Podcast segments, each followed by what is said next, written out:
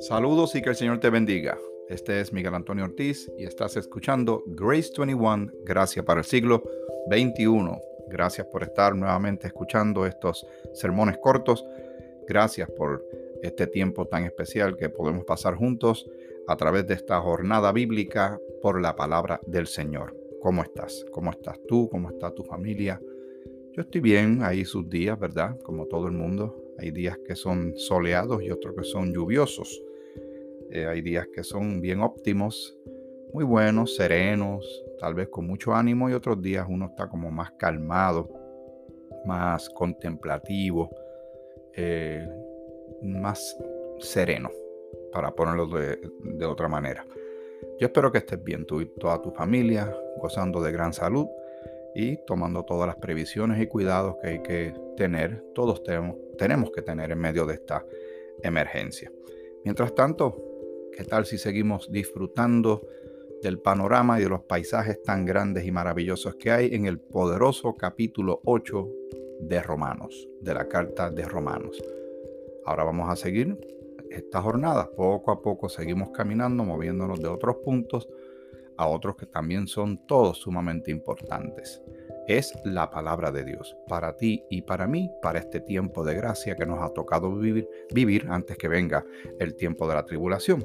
Pero antes de que llegue la tribulación, el día de Jehová, que eh, bien expresa la escritura, sabemos que tenemos una bienaventurada esperanza, la reunión de la iglesia cuerpo de Cristo, de los creyentes, en las nubes con nuestro Salvador. Eso es de seguro, eso es una gran esperanza que tenemos y por cierto, vamos a leer unas porciones bíblicas que tienen que ver con este tema de la esperanza. La diferencia entre creyentes y no creyentes es el elemento de la esperanza. El creyente, el seguidor de Jesucristo, el que ha nacido de nuevo por la fe puesta en él, que, ahora tiene el Espíritu de Dios. Tenemos el Espíritu, Espíritu de Dios en nosotros y tenemos una nueva vida, una nueva manera de ver las cosas y una relación íntima, estrecha con nuestro Padre Celestial, con nuestro Salvador Jesucristo y con el Espíritu Santo que mora en nosotros. Tenemos esperanza, miramos el porvenir distinto.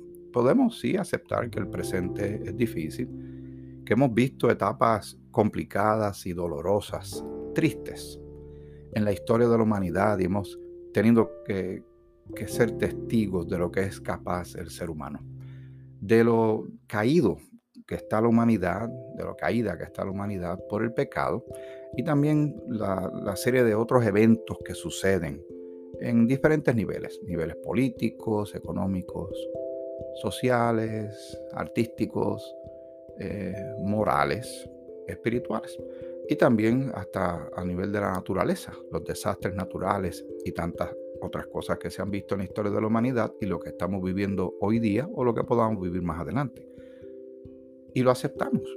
No, nos duele experimentamos lo mismo que cualquier cosa, que cualquier otra persona.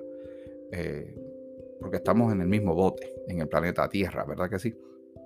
Pero hay un elemento de esperanzador en nuestras vidas, entendiendo y aceptando, creyendo las promesas de Dios que tenemos, las que tenemos ahora y las que se van a eh, cumplir más adelante. En Romanos capítulo 8 el versículo 24 dice así, porque en esperanza fuimos salvos, pero la esperanza que se ve no es esperanza, porque lo que alguno ve, ¿a qué esperarlo? Es cierto, sí. Cuando la palabra esperanza tiene algo ahí que implica que se está en la misma palabra, esperar, esperanza. Y, y es como la fe. La fe uno da por cierto cosas que no se han dado, que no han ocurrido, pero que van a ocurrir.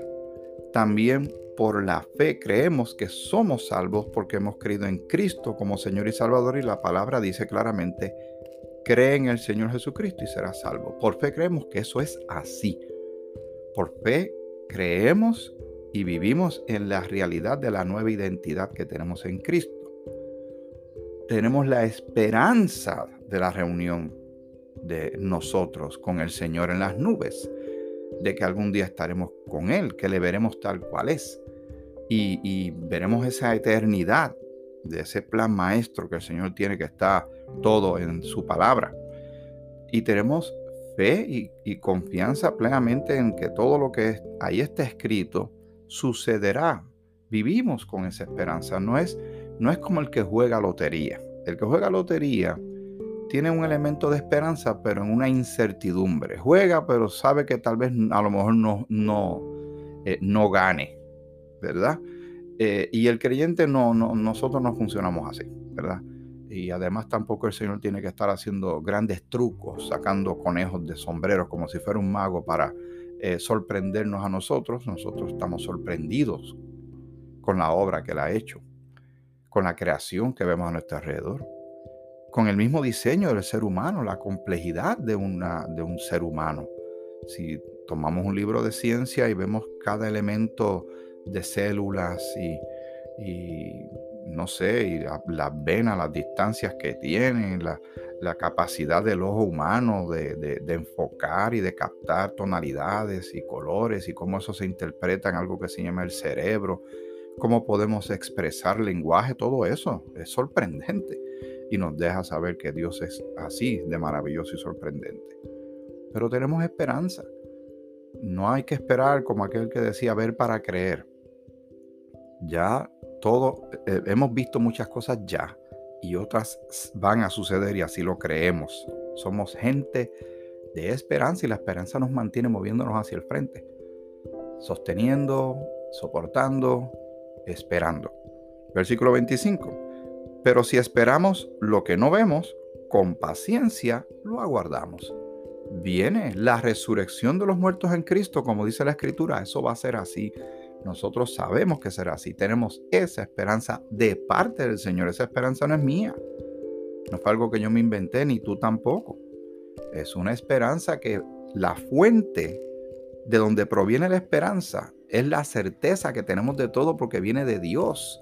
Dios no miente, Dios puede hacer todo posible, hasta lo imposible, hasta lo sobrenatural, Dios lo puede hacer.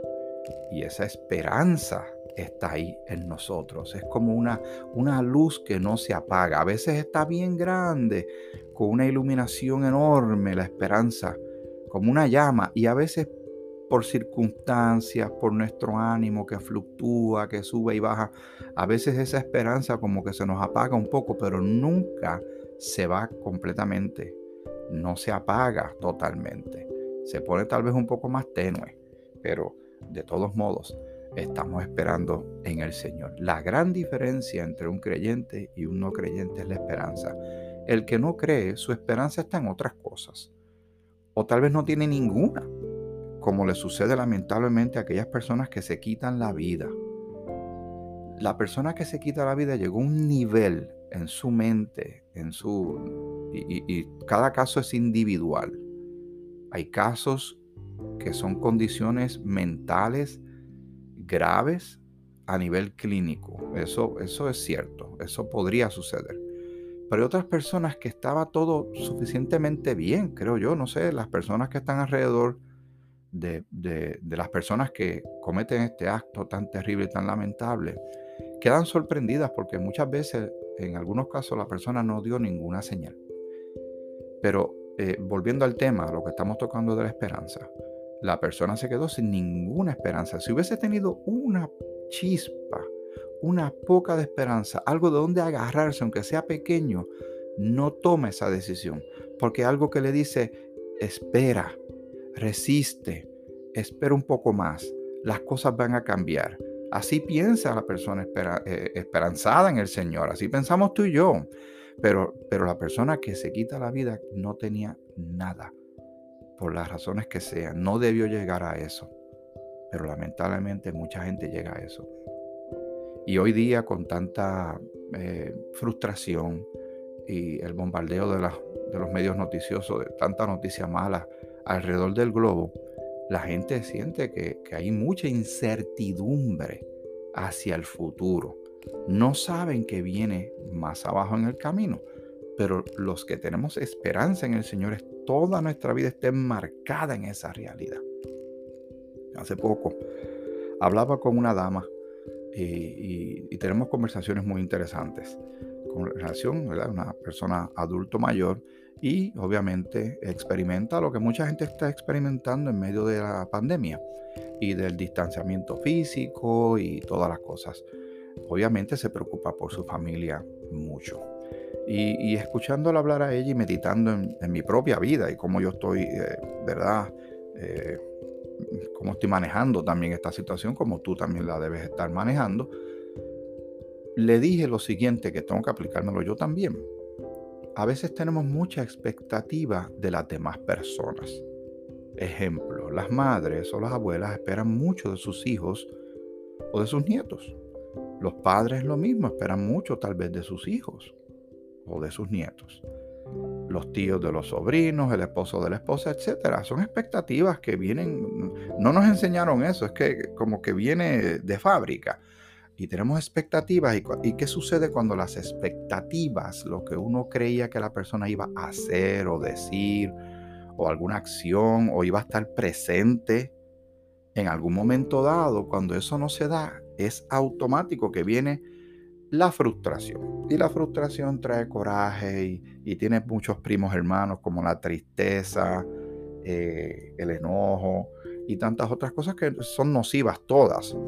Y me di cuenta que conversando con ella y meditando en mi propia vida y lo que estoy escuchando de otras personas, que realmente debemos enfocarnos que quien el, motivo, lo que nos da ánimo, lo que nos define, quien nos mantiene firme, no importa si lo demás se da o no se da, porque hay gente que tiene esa gran bendición y tenemos a los hijos ahí, tenemos los hermanos, la familia, y hay unidad y, las expectativas se cumplen. Pero ¿qué sucedería si no se cumplen? O si por alguna razón esas personas ya no están alrededor de nosotros, por distancia geográfica, porque ya no están con nosotros, porque partieron, ¿qué vamos a hacer? Entonces, ¿de dónde yo estoy buscando la motivación? ¿La estoy buscando de la gente misma?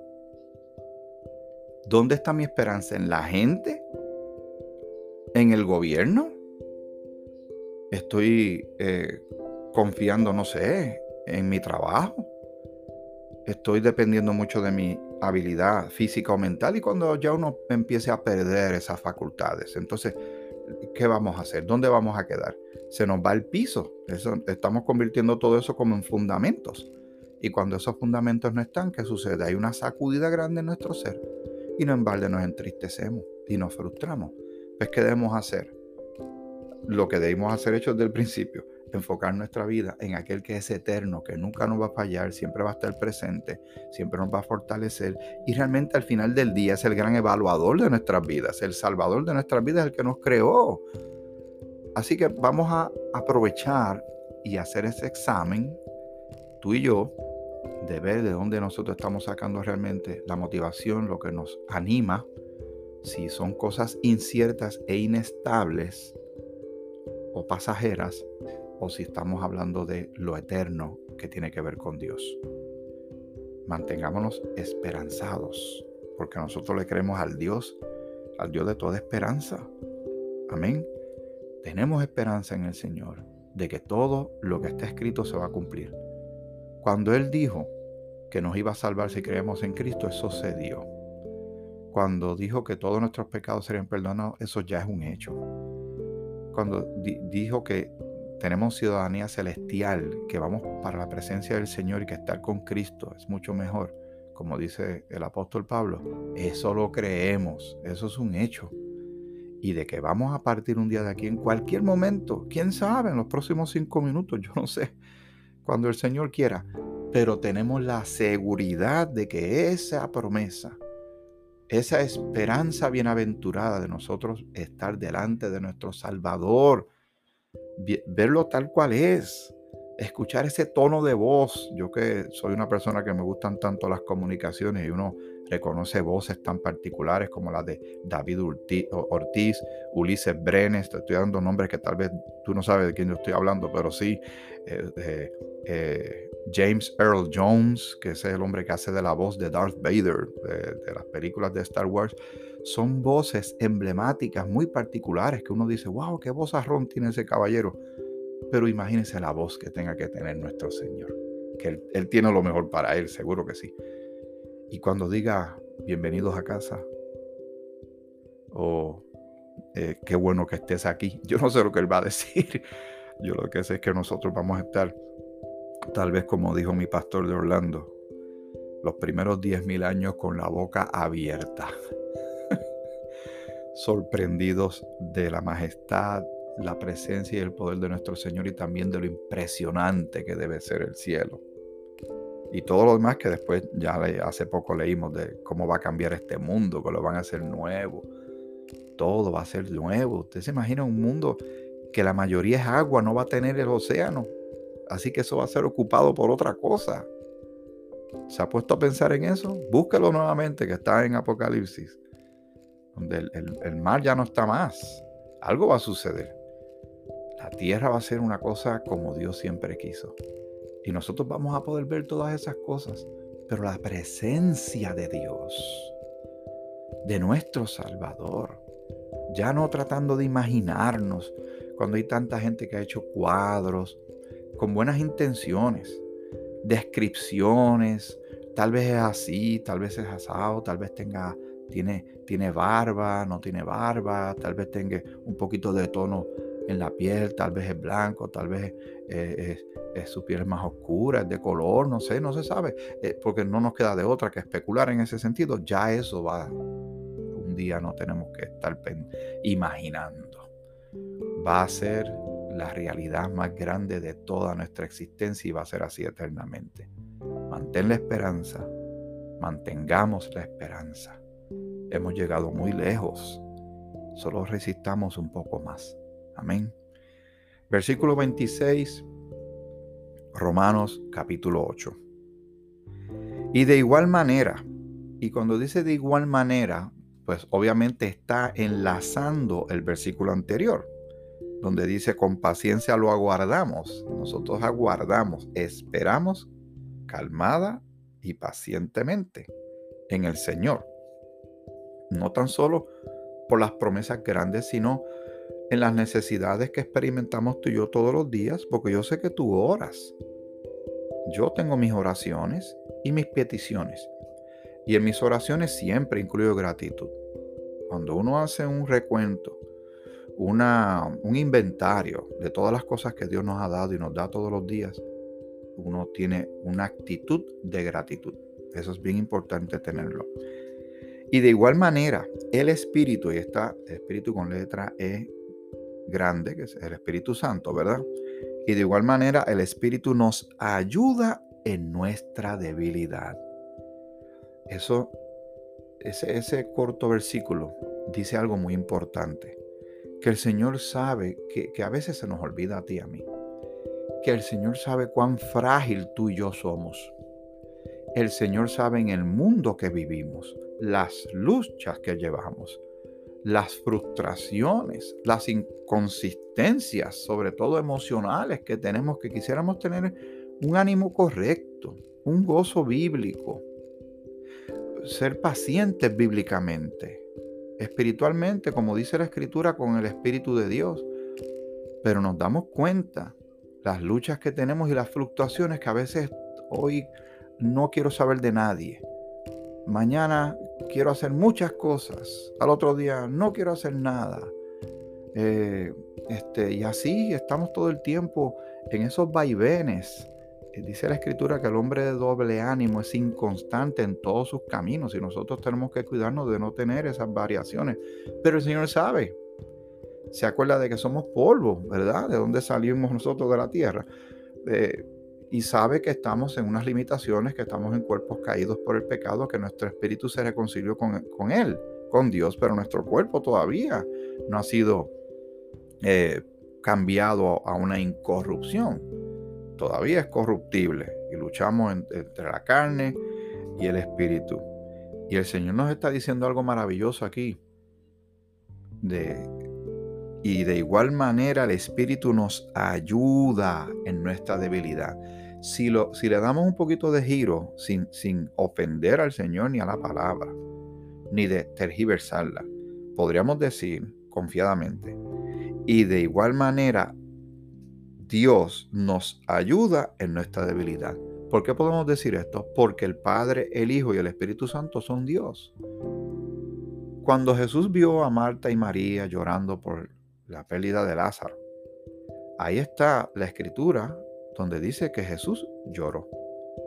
El Señor sabe que nosotros tenemos tristeza, desánimos, frustraciones, indignaciones. Él entiende. Nunca cometamos el error de que Dios está tan y tan eh, desconectado de nosotros. Se ha descuidado de tu vida o la mía. Tantas personas tienen ese pensamiento. Dios no me oye. Es que, es que también cometemos el error de que cuando oramos le podemos doblar el brazo por atrás a Jesús y como querérselo doblar como para partírselo y forzarlo a que Él haga lo que nosotros le estamos pidiendo. Eso no es así. Nosotros tenemos que orar como Jesús oró cuando estaba ya, eh, ya para enfrentar lo que iba a sufrir antes de llegar a la cruz. Y él le dijo al Padre, pero que no se haga mi voluntad, sino la tuya, ¿verdad? Porque le dijo, si, si es posible que pase de mí, pase esta copa, pero él vino para, para esa copa, él vino para una misión de rescate y estaba en una carne humana. Él se humilló haciéndose en forma de hombre, de carne y hueso, así que él entiende.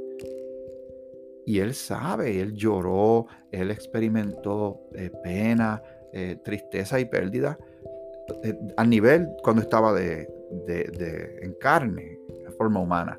Pero ahora Él es todo un Señor y Dios y nos entiende. Y nos ha dado un regalo maravilloso de su Santo Espíritu. Que aquí dice en esta porción que el Espíritu nos ayuda en nuestra debilidad. Pues qué hemos de pedir como conviene, no lo sabemos, pero el Espíritu mismo intercede por nosotros con gemidos indecibles. ¿Qué te parece esa ese texto bíblico. Lo vamos a desarrollar en el próximo episodio de Grace 21, Gracias para el siglo XXI. Mantente esperanzado. Mantengamos esa antorcha encendida de la esperanza en nuestro Señor. Las cosas están difíciles y se podrían poner hasta peor, pero el amor de Dios no ha menguado para ti para mí. La presencia del Señor no ha menguado para ti y para mí la fuerza del Señor en nosotros, el poder de su fuerza, no ha menguado para ti y para mí. ¿Cómo estás? ¿Cómo está tu nivel de esperanza? Que el Señor te bendiga, te bendiga mucho.